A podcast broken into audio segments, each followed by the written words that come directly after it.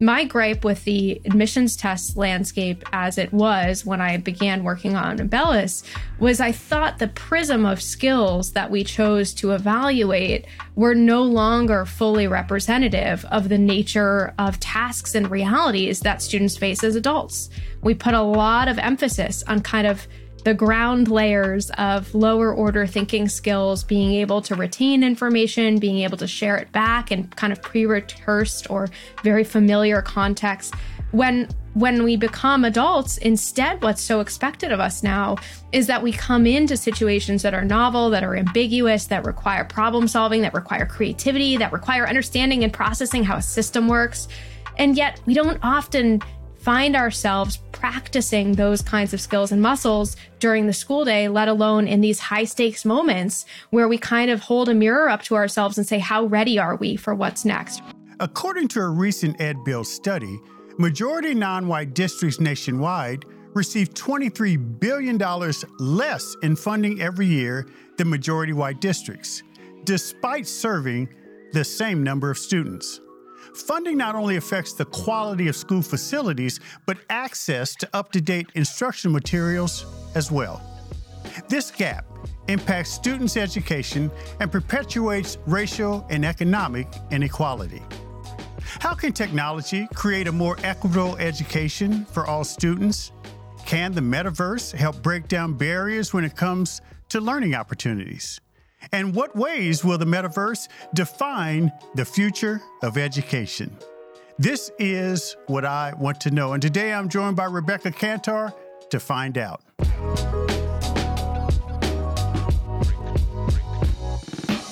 As a two time founder, Rebecca Kantar is an entrepreneur in education.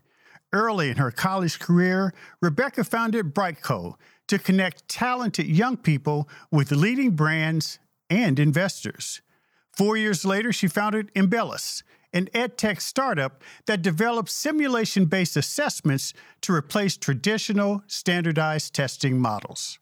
Now, as the Vice President of Education at Roblox, Rebecca works to make schools relevant, practical, and interesting to students. She joins us today to discuss the educational possibilities the metaverse offers for all of our kids. Rebecca, welcome to the show. Thank you. Thanks so much for having me. It's an honor to be here. So, you have had a pretty uh, interesting and illustrious career, even though you're still young in your career. I'm, I'm, sure you also get reminded of that. but I wanted to walk you through uh, not just your work at Roblox, but going back to uh, your legendary time at Harvard, where you felt very frustrated and decided to uh, leave uh, that esteemed university, which served as a backdrop for a lot of your work going forward. So, talk about what led you to that internal realization that where you were uh, really didn't work for you at that time. Sure. So it's probably not as premeditated or well thought through a journey as one might hope. But in hindsight, as I've reflected on it, I think first and foremost, I was just deeply unhappy during my college years. And I was unhappy because during my high school years, I had the privilege of working with a number of my peers on understanding and researching how child sex trafficking in the United States and other markets happened, why it happened, why it was so hard to make progress in killing off the child sex trade at this day and age. And that work exposed me to this entire community of other young people who had kind of self actualized early and figured out that they could build something and have some real impact, maybe not at a global scale yet, but at least in their communities, that they could do far more than kind of what they were being asked of in terms of their traditional roster of academic coursework. And when I was at college, I felt like a lot of the work I was asked to do was a lot more like doing AP courses again, as opposed to further exploring the kind of more applied can you actually make a difference? Can you bring all your skills to bear in service of reducing other suffering, in service of contributing more to communities and societies? And that's what prompted me to, to first take some time out of school um, and then to to eventually decide that I was never going back. Well, and beyond sort of the you know philosophical setting in universities and the intellectual discourse, you came to understand that from a systemic point of view, the way we set up our educational system, the way we set up, you know, who gets anointed, who doesn't, the way we test kids, it all uh, reeked of inequity. And you've talked about that even in some of your lectures today. Yeah, not just inequity, but I think it just falls short of what folks hope and think the system is actually like. And it's not the fault of anyone in the system. And I want to be really clear about that. I don't think that there's yeah. this one bogeyman of, you know, if only we had X, Y, or Z things better. I think it's a system like any other that responds to incentives.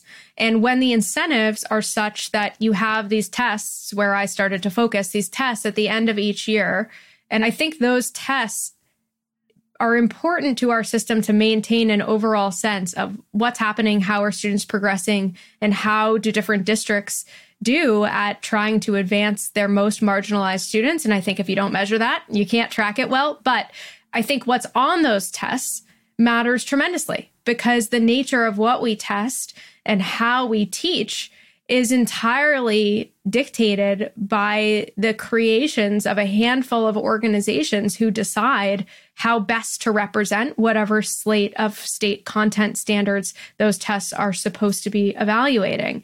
But sometimes I think the last mile translation from what we're supposed to be understanding whether or not a student has grasped into what's the right item type or the right test format or medium to try and get at that understanding, that's where I think things fall apart. And so I was excited about trying to get into the system and approach this lever of our incentives that determine a whole lot about what comes before them, what you spend all year teaching, determines a lot about what happens after, whether or not you have access to a range of opportunities on the other side of whatever test it is one of the other things, though, about the assessments, it's not just the types of assessments or what's on the, the test, but it's also the weight given to them in terms of how you're able to further your matriculation through college. And you've talked about that this this weight given to one test, two tests, or whatever during the course of the year to determine your future, that can be a bit much. To be clear, I'm firmly on the side of you have to have some standardized way of understanding someone's readiness for whatever opportunity they're applying for, right? Whether that's college or whether that's a career. Ultimately, I see the role of an assessment as a mirror. A good assessment should be a mirror. When you hold it up, it shows the actual picture. And that means there's a lot of room for error in assessments that distort or don't do that in a great way. But when we do get those tests right and when they're structurally sound, I think it's important to look in that mirror and to think about what's required on the other side of the test. And if what's required on the other side of the test is that you can read, that you can write, that you can do a certain level of math, then it's appropriate to measure for those things my gripe with the admissions test landscape as it was when I began working on Imbellus was I thought the prism of skills that we chose to evaluate were no longer fully representative of the nature of tasks and realities that students face as adults.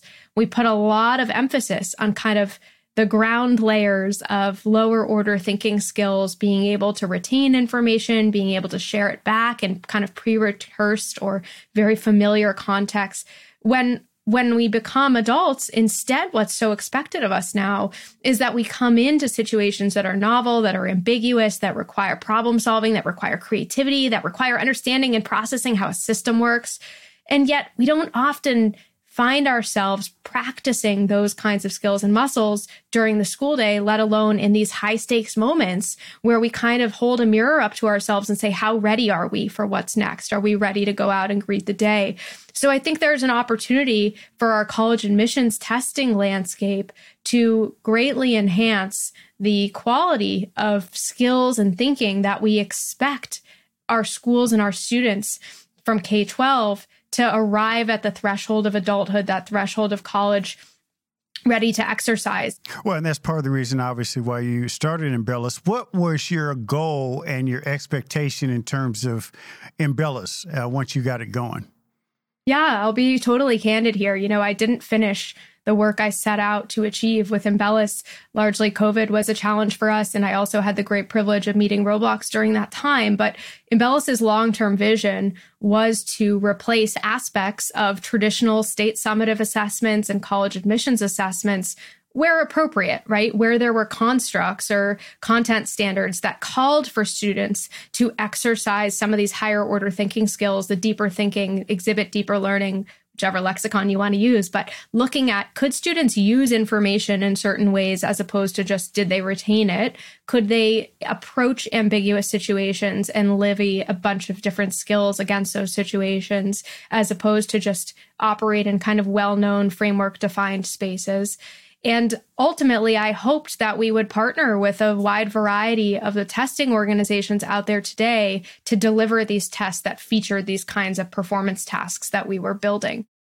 So, talk a little bit about Roblox, uh, what they're doing generally, and then how you have been folded into the company through your work, previous work with Imbellus, and uh, some of your goals and objectives in your current role.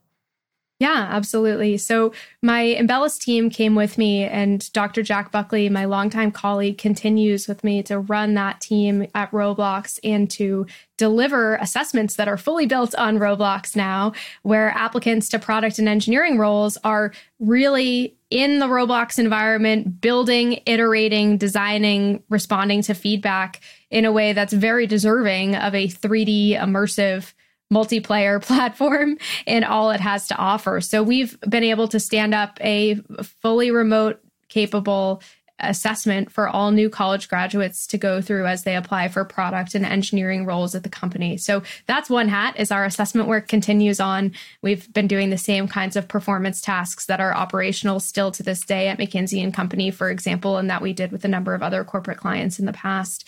And then when I joined Roblox, I realized, you know, what an opportunity to think about the 50 million or so daily active users on Roblox as folks who could really benefit from some immersive, engaging educational content if we got some outstanding educational organizations and developers together to build that content on the platform. And Roblox inherently offers some excellent advantages if you're a development studio and you've been building educational games for a while. Some of the other gaming platforms multiplayer, for example, is really tough to set up. I know my team tried it, right? It's hard to create a matchmaking system and a server system and have kids playing in groups. And yet, a lot of times, what our content standards call for are seeing kids able to work in teams, able to problem solve, to communicate, to collaborate with each other. So I thought, what an opportunity for us to help get this ecosystem of educational use cases on Roblox of teaching and learning with the metaverse going. And we created a Roblox community fund, which makes grants to combinations of developers and outstanding educational organizations who have a vision for some part of that content matrix that you could visualize of all grade levels by all subject areas, where we could have enriching content that is appropriate to be in a 3D multiplayer immersive environment. So I'm not talking about, you know, rote drill and kill kind of let's practice addition mm-hmm. endlessly. My goal is to see a lot of educational organizations, you know, five, ten years in the future just building natively on it often. You want to put those deep thinking skills in the foreground of having environments that are interactive, that give feedback, that allow you to fast forward and rewind time, that allow you to predict and see consequences, making those things central to the kinds of inquiry based learning that I think many educators are already practicing, but might sometimes have trouble finding out of the box kinds of curricular content to use in those lessons. Do you find that Roblox Roblox is actually also helping to uh, fill the gap for a lot of um, uh, working class families and kids who may not have access to some of the same technology and the same opportunities to grow their access to technology? I hope so. You know, one of the benefits of Roblox is you can jump in whether on the studio side or the content playing side That's for right. free and you can get started. And I think we've seen a huge number of young developers who just self teach or who benefit from a, a boot camp or a tech program. Some of them are free, some of them have costs, but Roblox has put out a lot of our own curriculum around the Roblox Studio platform, the engine side and authoring side for our game engine, where folks can just learn if they want to invest the time. So I think that's a huge opportunity. And we've seen folks of all stripes take advantage of that opportunity. On the content side, you know, part of what's so exciting about having these partnerships with a project Lead the Way or a Museum of Science or a First Robotics, I mean, these are outstanding examples of educational organizations who have walked the walk on doing experiential learning for a long time being able to transpose their wisdom to a platform that's free, that's open, that's available on all sorts of devices is a game changer for students who might not have that quality of rigorous content available day to day. Let me ask you generally about the metaverse because, um, you know, there's a lot of talk about it being part of the future. And and Rebecca, I'm, I'm going to ask you to talk to me like I'm a five year old. So let's talk a little bit about the metaverse and the possibilities associated with that. Yeah, I mean, very humbly, I don't think the metaverse is going to replace students, replace schools, replace educators, nothing like that.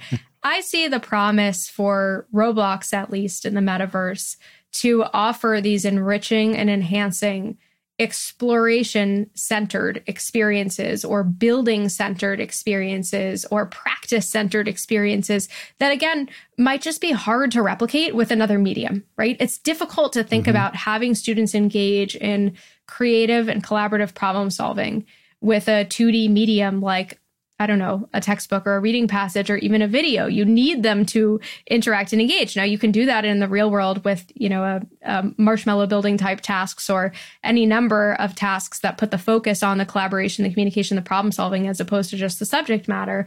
But the beauty of having a game based or simulation based medium to run those kinds of group projects and put again a spotlight on a skill like creative and collaborative problem solving is you have a real time front row seat into the thought process that each student's leveraging as they engage with that experience because they leave you this breadcrumbs trail of everything they clicked, everything they looked at, all the timestamps, all the back and forth, who spoke when, it's not always easy to process that kind of information and turn that into actionable insights for how to engage with those students and how to help them each one progress where needed. But that's the power that I've seen game based and simulation based mediums unlock. So when we think about the metaverse for those kinds of enriching or enhancing experience in the classroom, I'm pretty excited about the potential to have that kind of deeper understanding of student ability and student learning progression within each task or within each domain, and for educators to be able to respond to that more real time and perhaps more precisely than they might be able to just kind of walking around a group of desks. So, Rebecca, as you know, during uh, the pandemic, the height of the pandemic, uh, many school districts, uh, it was revealed that their knowledge base in these areas uh, was varied. If you're talking to a school district leader who may have thoughts that you know this type of work, even the work, the, the type of offerings that uh, Roblox offers, uh, may be a bit of a distraction or may not necessarily be a companion to the educational offerings that the school district is providing. I mean, what would you say to them in terms of helping them see the value and the utility uh, of, of, of what you're offering? First, I want to be humble and share that, uh, you know, I don't think we have a perfect content library and a school ready platform that you could deploy tomorrow in your school or district to great value add. You know, we're early in our plan and in our development. And so I just want to acknowledge that what we're trying to do now is catch up to that vision and make sure that we deliver two things a really extensive and high quality, rigorous, standards aligned library of content that outstanding, trusted educational organizations help bring to life. And we want it to fit nicely into the tremendous pressure that educators are already under to make it through reams of content, tons of modules, tons of units. We understand those pressures and we want to create something that fits in nicely with that reality. Part two for us is making sure that our platform is ready for prime time in schools. And we are planning to release an education mode or a school mode of our platform. That's kind of a trimmed down version of the platform as it is today. The reality being that, you know, we were designed for a consumer application. And now we're making a push to allow all of our educational developers who have been building with Roblox to be able to bring their experiences to classrooms as you said earlier, it's no fault of those in the system now, is we almost robotized uh, students where, you know, you go in a classroom, you're lectured to, you memorize, you regurgitate it back, and then you forget it. And and this idea of of, of encouraging young people to be problem solvers, to think out of the box, to use their imaginations, use their creativity, where teachers can be guides as opposed to uh, you know, omnipotent, you know, uh, content uh, deliverers. Kids can get content on their own, and what you're offering uh, helps uh, accelerate that. But but this notion of fundamentally changing the relationship between students and traditional schools. I mean, I think what you're doing is part and parcel of that and again, not to uh, cast aspersions on on people in the system, but at some point in time, for kids to be ready for, you know, some of the challenges in the future, don't you think we have to move to that level? I think it's imperative that kids have the suite of kind of 21st century skills that we spend a lot of time talking about. And again to our testing a little bit less time measuring and making sure that we're actually making gains on those skills. It doesn't mean that kids don't need to read write understand math understand science understand history and civics. Of course they do.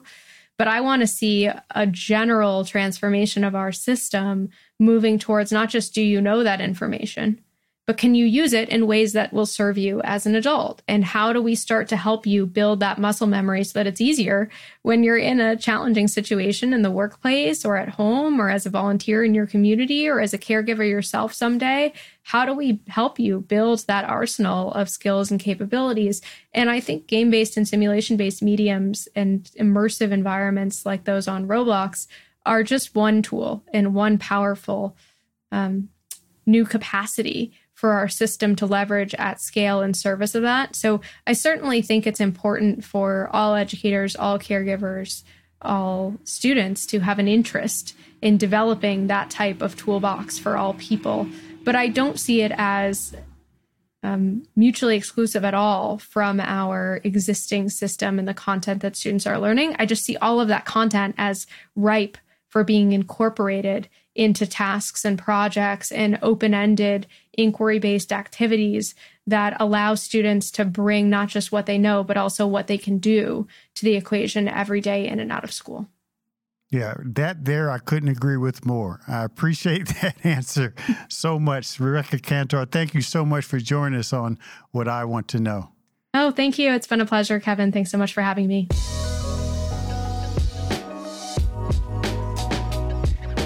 Thanks for listening to What I Want to Know. Be sure to follow and subscribe to the show on Apple Podcasts, Spotify, or your favorite podcast app so you can explore other episodes and dive into our discussions on the future of education. And write a review of the show. I also encourage you to join the conversation and let me know what you want to know using hashtag WIWTK on social media. That's hashtag WIWTK. For more information on Stride and online education, visit stridelearning.com. I'm your host, Kevin P. Chavous. Thank you for joining What I Want to Know.